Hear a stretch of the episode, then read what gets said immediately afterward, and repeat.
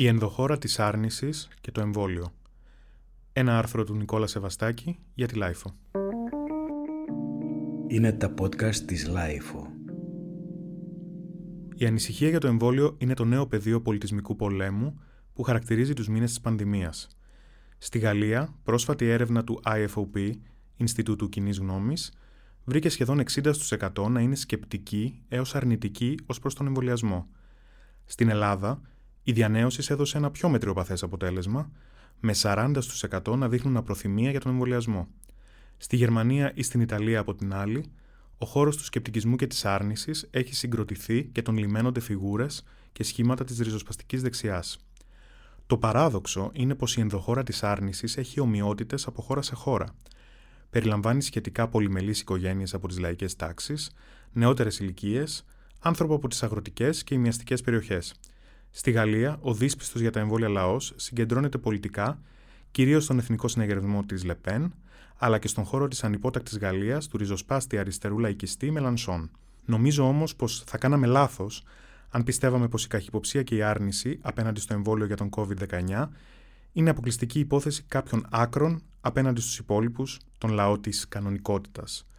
Πρώτα απ' όλα, στην ενδοχώρα της άρνησης συγκλίνουν διαφορετικές κοίτες η εκνευρισμένη ανυπομονησία νέων ανθρώπων, συσσωρευμένη θυμή για τα lockdowns και από κοντά οι φήμες για διάφορα σκοτεινά πειράματα στους πληθυσμούς. Ένας κόσμος που δεν συμμερίζεται τις αισιόδοξες τεχνοεπιστημονικές προσδοκίες, είτε γιατί είναι βυθισμένο σε επιβιωτικές έγνοιες, είτε γιατί μέσα στην πανδημία έχει πιστεί πως κατάλαβε τα μυστικά της ενοχής του συστήματος. Μην υποτιμούμε όμως και αυτούς που αδιαφορούν για το εμβόλιο, γιατί απλώς δεν έχουν δώσει ακόμα σημασία στην ίδια την αρρώστια. Αυτοί φυσικά δεν κινούνται τόσο από κάποιο αντισυστημικό πάθος που τους τυφλώνει, όσο από την αδυναμία να αναγνωρίσουν τη σοβαρότητα της κατάστασης. Είτε γιατί και αυτούς τους έχουν απορροφήσει οι οικονομικές παρενέργειες της κρίσης, είτε γιατί έχουν γίνει απαθείς και περίκλειστοι εγωιστές, ακόμα και αφού είδαν γνωστούς και συγγενείς να γίνονται κρούσματα και κάποιοι να πεθαίνουν. Μας δυσκολεύει πάντα συναισθηματικά το να παραδεχτούμε ότι υπάρχει και μια ψηλή απανθρωπιά, δίχως κανένα μεταφυσικό ή πολιτικό βάθος, μια ηθική παλιανθρωπιά που δύσκολα χωράει στην κοινωνική ανάλυση. Δεν μιλάμε έτσι για ένα στρατόπεδο με εμφανή πολιτική περίμετρο και χαρακτηριστικά. Ο γαλαξίας είναι γεμάτος παράξενα νέφη και ιδιόμορφους σχηματισμούς.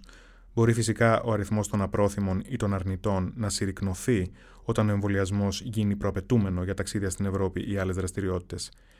Η ενδοχώρα της άρνησης όμως περιέχει και όσους ούτως ή άλλως δεν ταξίδευαν και πολύ, ούτε καίγονται για τη διεθνή κινητικότητά τους και έπειτα ζούμε πάντα στο χάσμα ανάμεσα στις κυρώσεις και στην πραγματοποίησή τους. Ξέρουμε πως ένα πολύ μεγάλο μέρος προστήμων και άλλων ποινών δεν εκτίεται. Χιλιάδες άνθρωποι έχουν αποκτήσει μια ενδόμηχη βεβαιότητα πως δεν τους απειλεί κάτι, γιατί έτσι κι αλλιώς βρίσκονται εκτός παιχνιδιού και με κάποιον τρόπο τα πρόστιμα θα σβηστούν. Αν όμως η ενδοχώρα της άρνησης είναι τόσο ετερόκλητη, πώς μπορεί το κράτος και οι επιστημονικοί υπεύθυνοι να της απευθυνθούν με στοιχειώδη αποτελεσματικότητα, μόνο με επίμονη εξήγηση χωρίς τεχνικές περιπλοκότητες, ούτε όμως με τη social media και καθόλου χρήσιμη για τη δημόσια και πολιτική επικοινωνία ρητορική περί ψεκασμένων και ανορθολογιστών. Η δυσκολία σε αυτή την περίπτωση είναι ότι η καχυποψία, η άρνηση για ένα θέμα, για το εμβόλιο συγκεκριμένα, μπορεί να μεταφέρεται από κάποια άλλα παράπονα και να μολύνει με μηδενισμό τη στάση κάποιου. Για παράδειγμα, ένας που έχει θυμώσει με την κυβέρνηση ή έχει βρει λάθη στη διαχείριση της πανδημίας και από τον ΕΟΔΗ, μπορεί να σύρει την οργή του και ως το θέμα του εμβολιασμού. Στην έρευνα που έγινε στη Γαλλία, οι αρνητές ή σκεπτικιστές του εμβολίου δήλωσαν στην πλειοψηφία τους θετική για ένα γαλλικό εμβόλιο, αρνητική όμως στα εμβόλια των άλλων. Σαν να λέμε ότι ο φόβος και η καχυποψία για τις μεγάλες ξένες πολυεθνικές μπορεί να επηρεάζει και αυτό στο τελικό αποτέλεσμα. Γι' αυτόν τον λόγο, η εξηγήση των επιστημόνων και η έκκληση στον κόσμο πρέπει να είναι περισσότερο ρεαλιστική και λιγότερο ιδεολογική. Να μην εμφανίζεται σαν σταυροφορία μιας επιστημονικά φωτισμένης ελίτ απέναντι στους σκοταδισμούς των μαζών. Το εμβόλιο δεν πρέπει με τίποτα να γίνει πολιτική, ταυτοτική, θρησκευτική μάχη, ούτε να τροφοδοτήσει άλλον ένα πολιτισμικό πόλεμο. Αν γίνει αυτό, τότε πολλοί θα εμείνουν στις καχυποψίες τους, φορτίζοντας την αρνητική στάση τους και με το σύνδρομο καταδίωξης από κάποια μυθική πολιτική ορθότητα. Α σταθούμε σε κάτι θετικό για την ώρα. Η ενδοχώρα της απροθυμίας και της άρνησης δεν έχει γίνει ακόμα μια κοινότητα αντιεμβολιαστικού φρονήματος. Μοιάζει περισσότερο με ρευστό, όπου κολυμπούν αντιφατικές διαθέσεις, φοβισμένες αντιρρήσεις, αλλά και φανατισμένες βεβαιότητες. γονείς της μεσαίας τάξης που τα ψάχνουν όλα, διαβάζοντας προσεκτικά τις οδηγίες στα φάρμακα που παίρνουν, με έμφαση στις παρενέργειες και στις αντενδείξει, συνυπάρχουν με ανθρώπους βέβαιους για τα εμβολιαστικά σχέδια της νέας τάξης.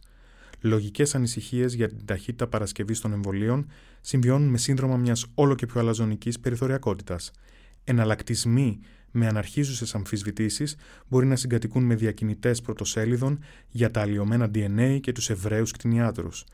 Η όποια στρατηγική για τον εμβολιασμό χρειάζεται να είναι σκληρή με τον νεοφασισμό των fake news και της ομής παραπλάνησης.